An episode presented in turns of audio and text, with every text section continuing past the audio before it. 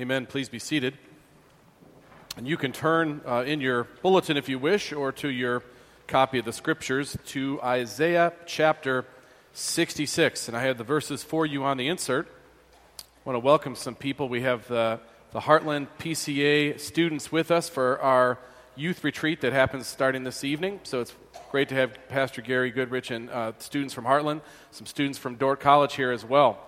And uh, while I was there, I texted my son and asked why he couldn't come visit if these young men could have come and visited. But we're glad you're all here, here with uh, visiting Dave Shank. So welcome to Redeemer. I hope you feel welcome here.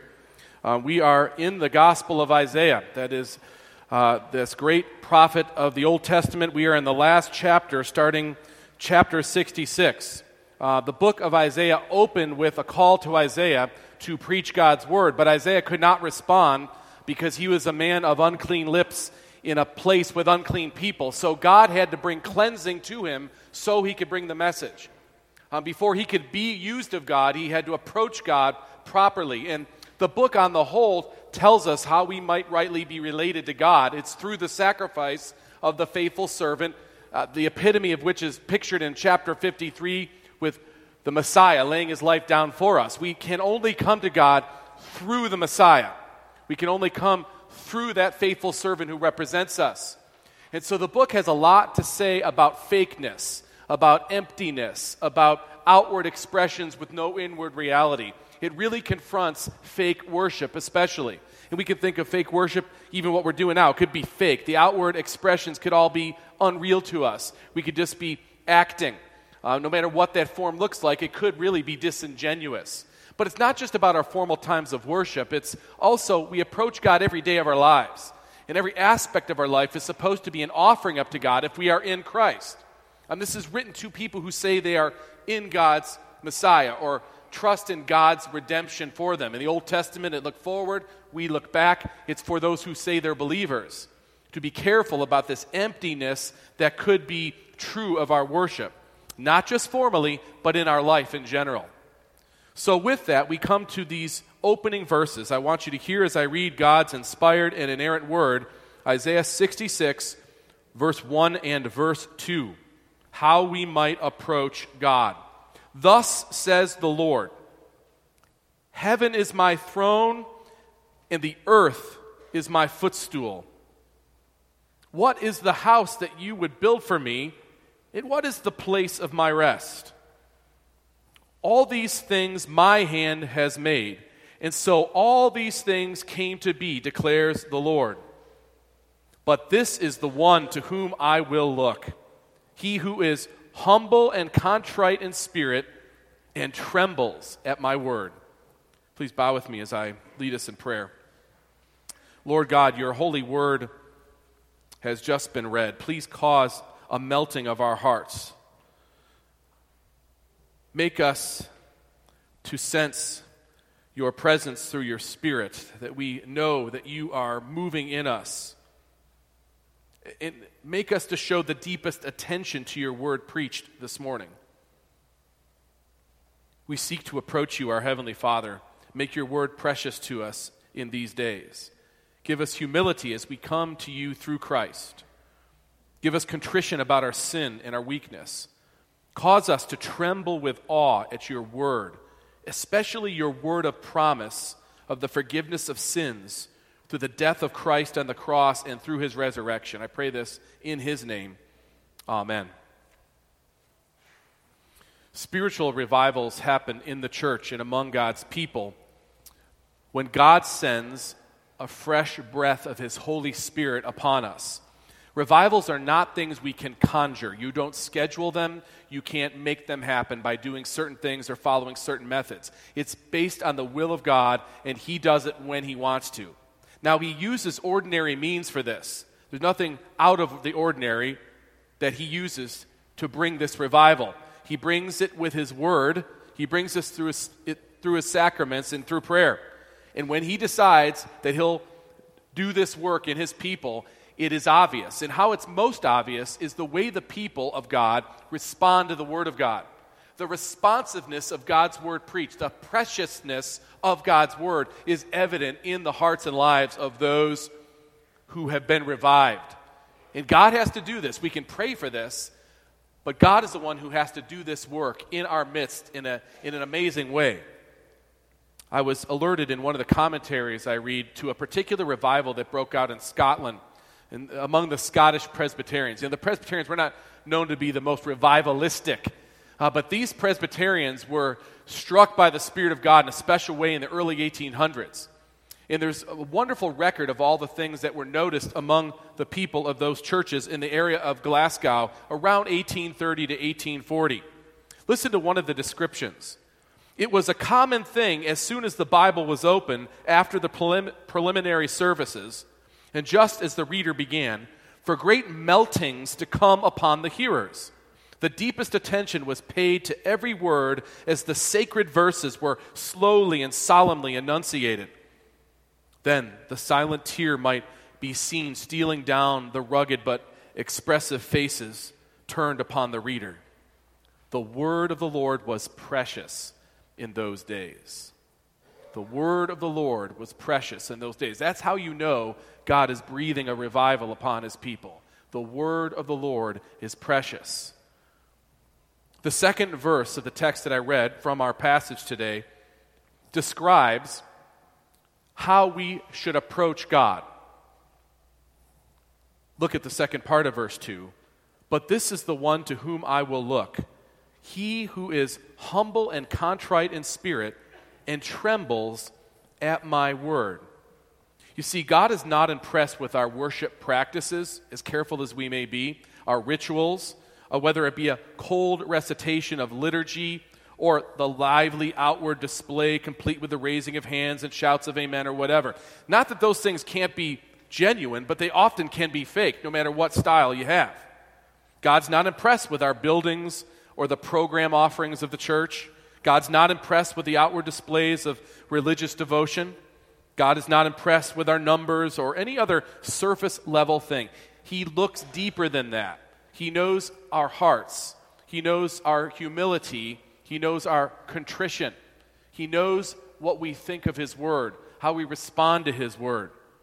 In fact, Oswalt, who comments on this passage, said, Empty ritualism that does not symbolize a genuinely repentant and obedient heart is actually worse than useless. God is looking for humility and contrition, not ritualism and rebellion. Verse 2, the second part again, but this is the one to whom I will look or regard. He who is humble and contrite in spirit and trembles at my word. But that's difficult. I cannot conjure humility myself. I'm not humble on my own. I don't have contrition about my brokenness on my own. That's a, a tall order, God, that you would call us to this. Well, in our passage, he's speaking to a particular situation in Judah.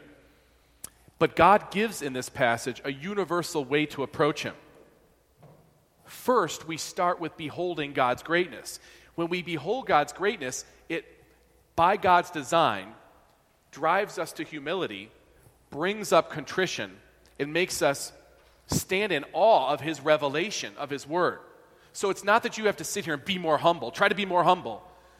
Just behold the greatness of God for a bit, and you will see how it begins to work. God does this work even in His people.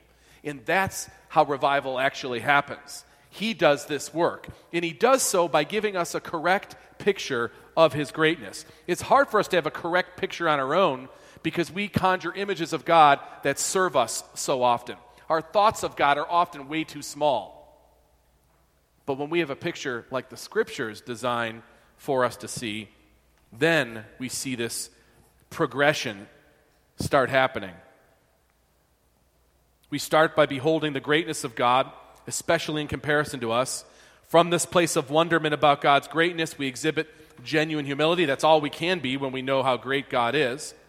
And then we show contrition about our sins in the face or in the presence of this God, and this draws us to revere His Word, and in particular, the announcement of His gospel and His Word. The revelation of Christ paying for our sins, making us able to approach God now, clothed in His righteousness. Look first at the beginning of the passage, verse 1, as we see our approach to God, beginning with the beholding of his greatness. If you uh, in your spirit were checked and say, I know that I'm supposed to be humble, but I don't know how to be humble, here, this is how. Verse 1 Thus says the Lord Heaven is my throne, and the earth is my footstool. Heaven is my throne. This is where God rules from. In the earth, he kicks up his feet upon.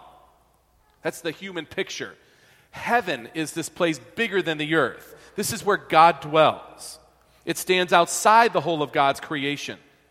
Heaven is where he is. It's the place from which he reigns. It's superior to this small place called earth. It was from heaven that God created the heavens, the created heavens and the earth. Heaven is greater than all of these. Heaven is where God sits. That's where his throne is. That's where he sits and rules. That's the picture. From heaven, he exercises his power and his sovereign dominion.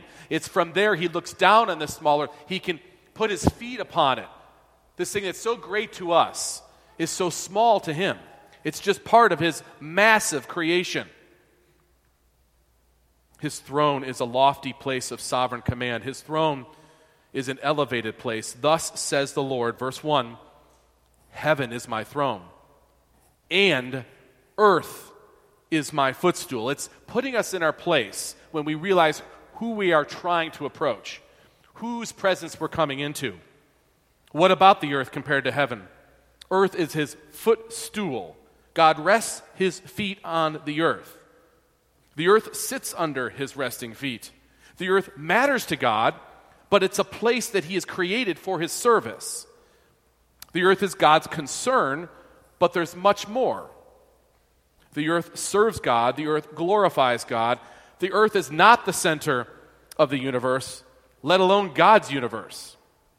Thus says the Lord Heaven is my throne, and the earth is my footstool. We begin to see where we fit into this grand scheme.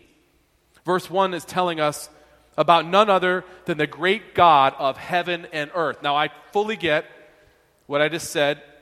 Um, doesn't get the response here necessary. I mean, we are a predominantly white, middle class, suburban, liturgical church. Someone was trying to type in liturgical to tell their friend what our church was like. It said lethargical instead of liturgical.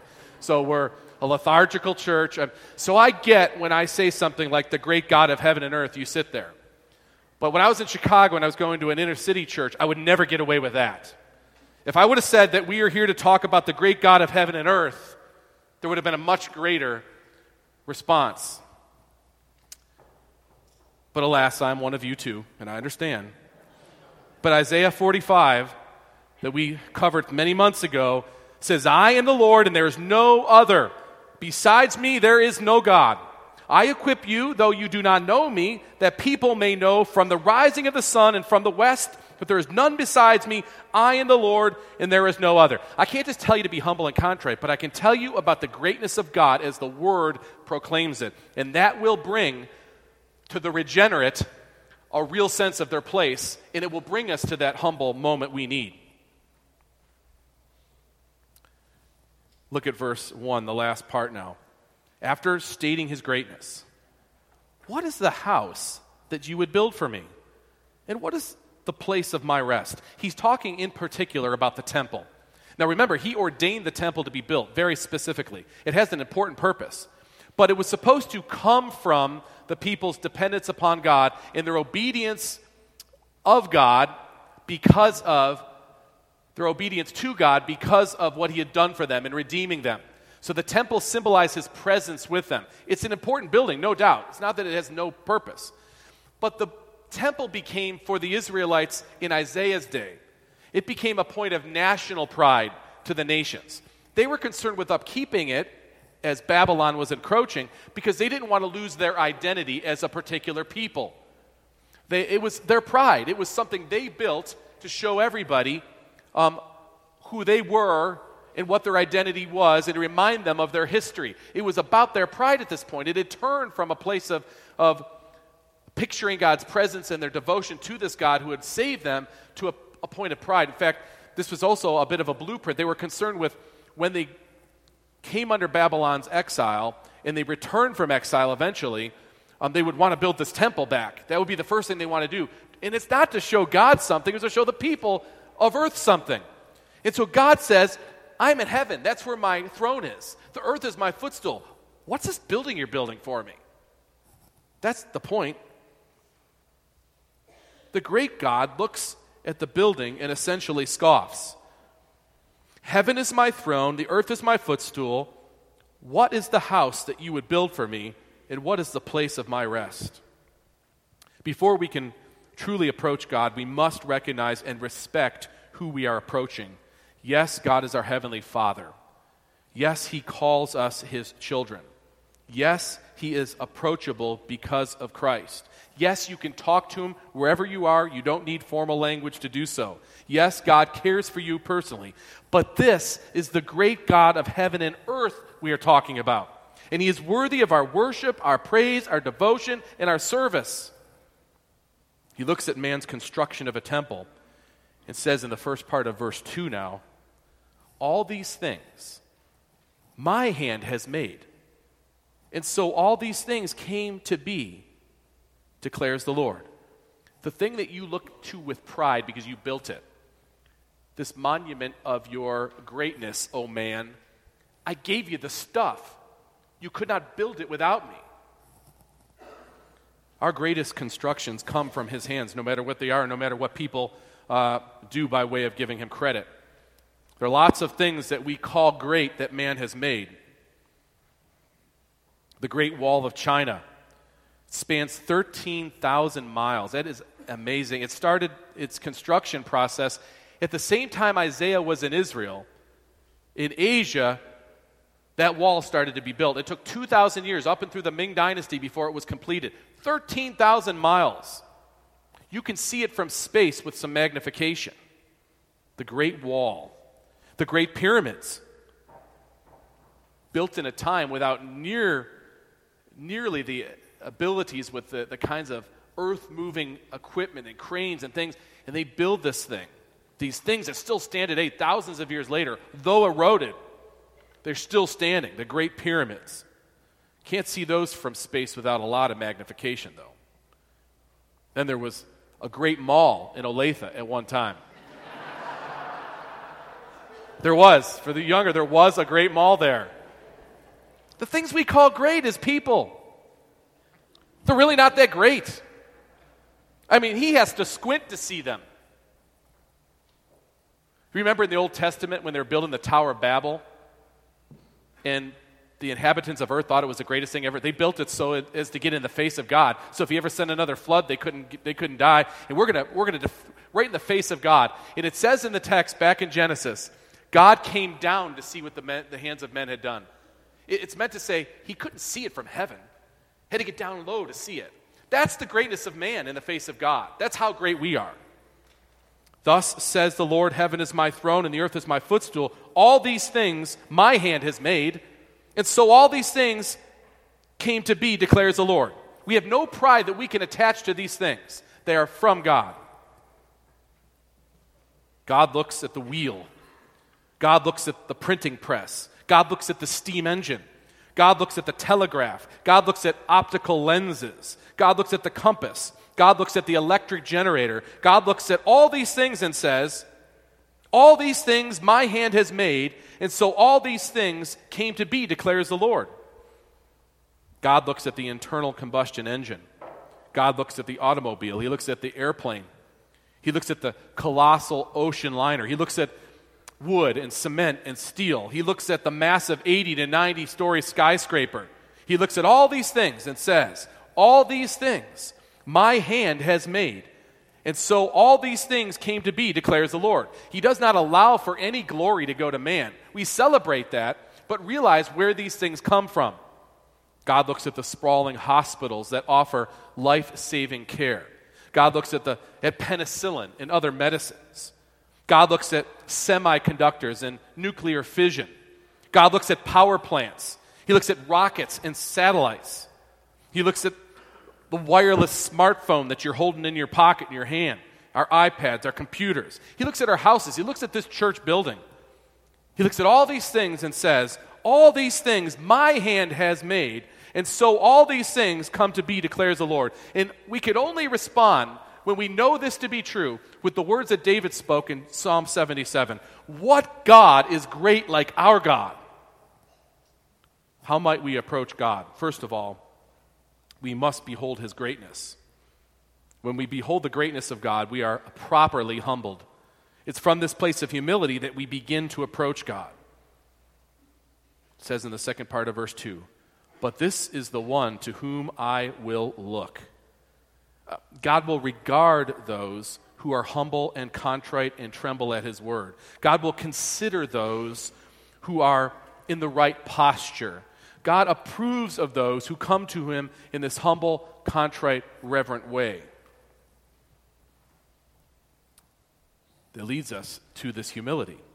The second part of verse 2 again.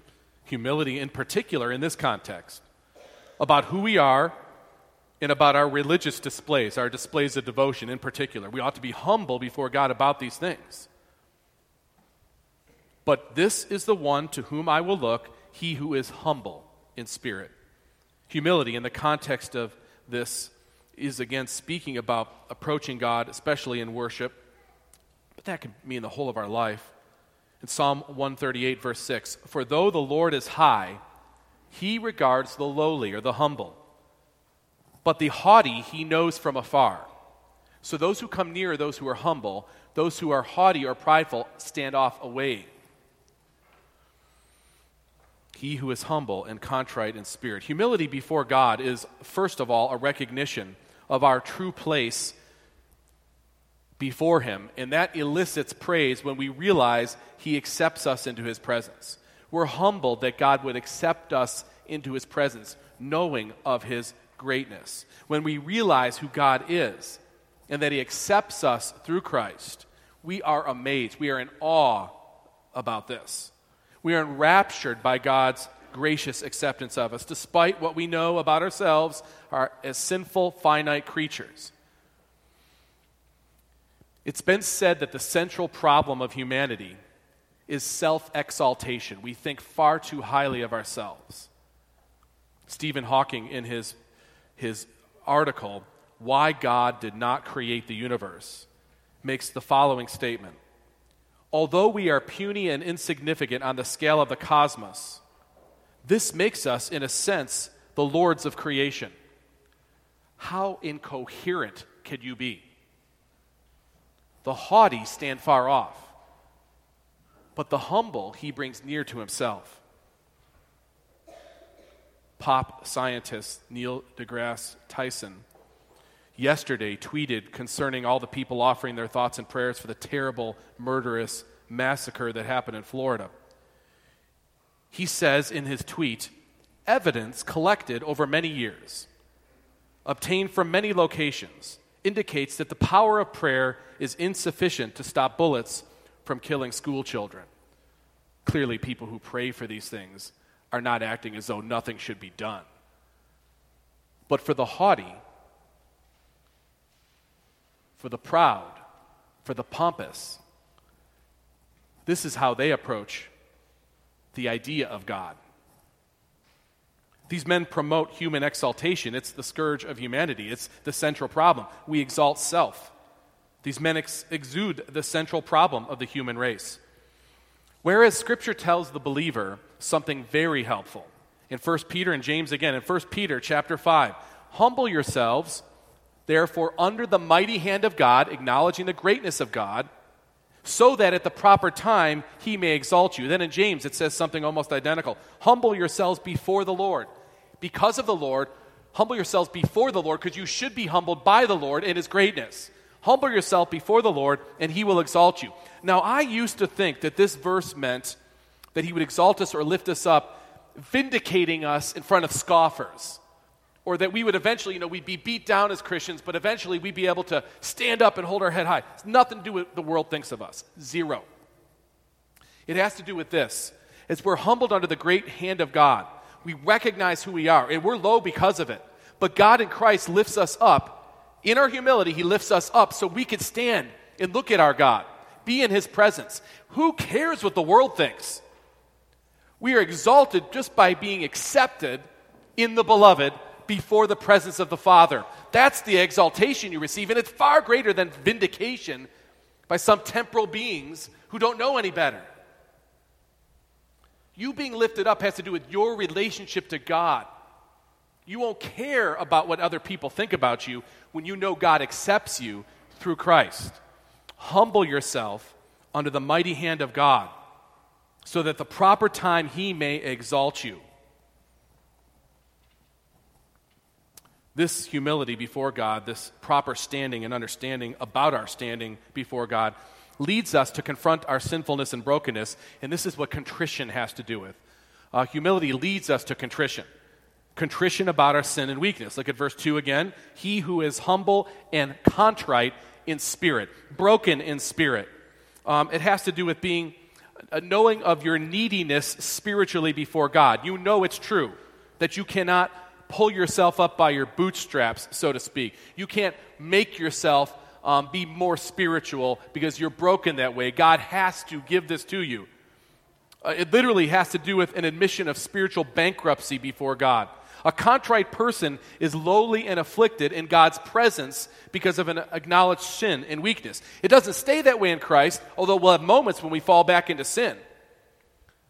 But it's true. It's how we approach God. Recognize this. Be contrite.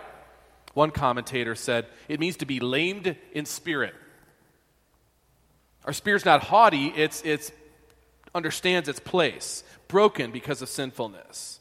This is how we approach God, humble and contrite. You know, the opening of the service begins every week with a little bit of a dialogue between the worship leader and the congregation. This is how we stop from being lethargical in our liturgy is to know what it means. And what's the last thing that I or the worship leader will say? A broken and contrite heart, O God, you will not despise. Isaiah 57 15, you should recognize. For thus says the one who is high and lifted up, who inhabits eternity, whose name is holy. I dwell in a high and holy place, and also with him who is of contrite and lowly spirit. Wait a minute. The God of heaven and earth dwells with us who are humble and contrite. We know our place before him, we recognize it, and we're sorry for our sins. We know what our sins mean and what they've done to our relationship with God. And also with him who is of contrite and lowly spirit, to revive the spirit of the lowly and to revive the heart of the contrite. You know, the order of worship in general is supposed to walk us through this process. We meet God kind of in a lofty way. In fact, even the way the building's designed, uh, not supposed to be an outward display of we think we're great. It's supposed to design to help you in the process. So you're out in the narthex, a big open area. You come through a door that focuses your attention. Then as you come in, um, you start to prepare your heart. And there's a verse up top that talks about keeping silent, and contemplating, meditating about what we're about to do. Then the call to worship. We stand and we sing a song. And we're a little slow on this opening song. I know it's not our, it's maybe only the second time we sang it, but it's a great, great opening hymn when we sing it really powerfully. We will next time. But we sing that song powerfully, and it talks about giving God our immortal praise. It's usually God the Father oriented. And then we come to this moment of, of recognition that we're in God's presence and we need broken and contrite hearts. Um, we profess faith in Him or we confess our faith in Him by a statement of faith. But there's a point at which we realize who we're in the presence of. And even as His children, we pause and we confess our sins. And then we hear the word of the Lord, and it ought to make us tremble. The, the word of the gospel should make a believer tremble. That should never get old to us. That we be in awe that God has made, this great God has made himself accessible through the Son. So when I hear the word, it all feeds that gospel reality. All the scripture feeds back to that main point. It should put us on the edge of our seat waiting for the next thing to be read.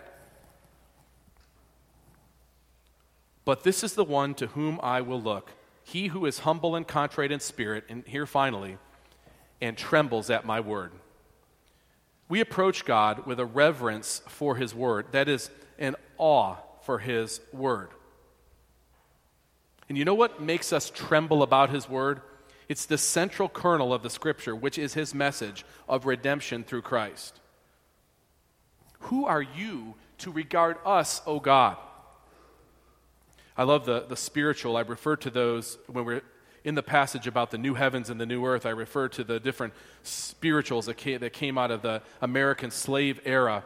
Um, there's one I didn't refer to that we sing every Easter. Were you there when they crucified him? Were you there when they nailed him to the cross? Were you there when they laid him in the tomb? Were you there when the stone was rolled away? Were you there when he rose up from the dead? It causes me to tremble. We tremble at his word because of, the, of what it announces the evangel, the gospel announcement. In all of his words speaks back to that point. Even the obedience we are called to comes through the door of the gospel. So we wait for the word and we tremble to know that God has revealed himself specially to us. We know there's a God because of nature.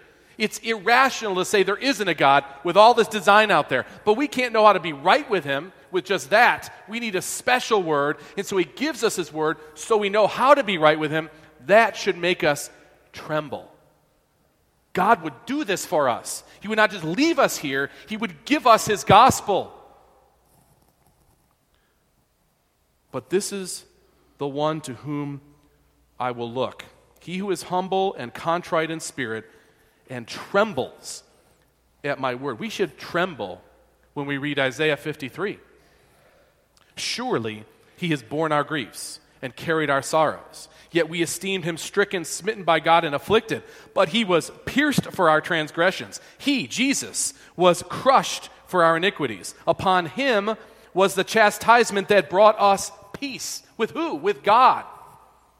And with his wounds we are healed. All we like sheep have gone astray. We have turned, every one, to his own way.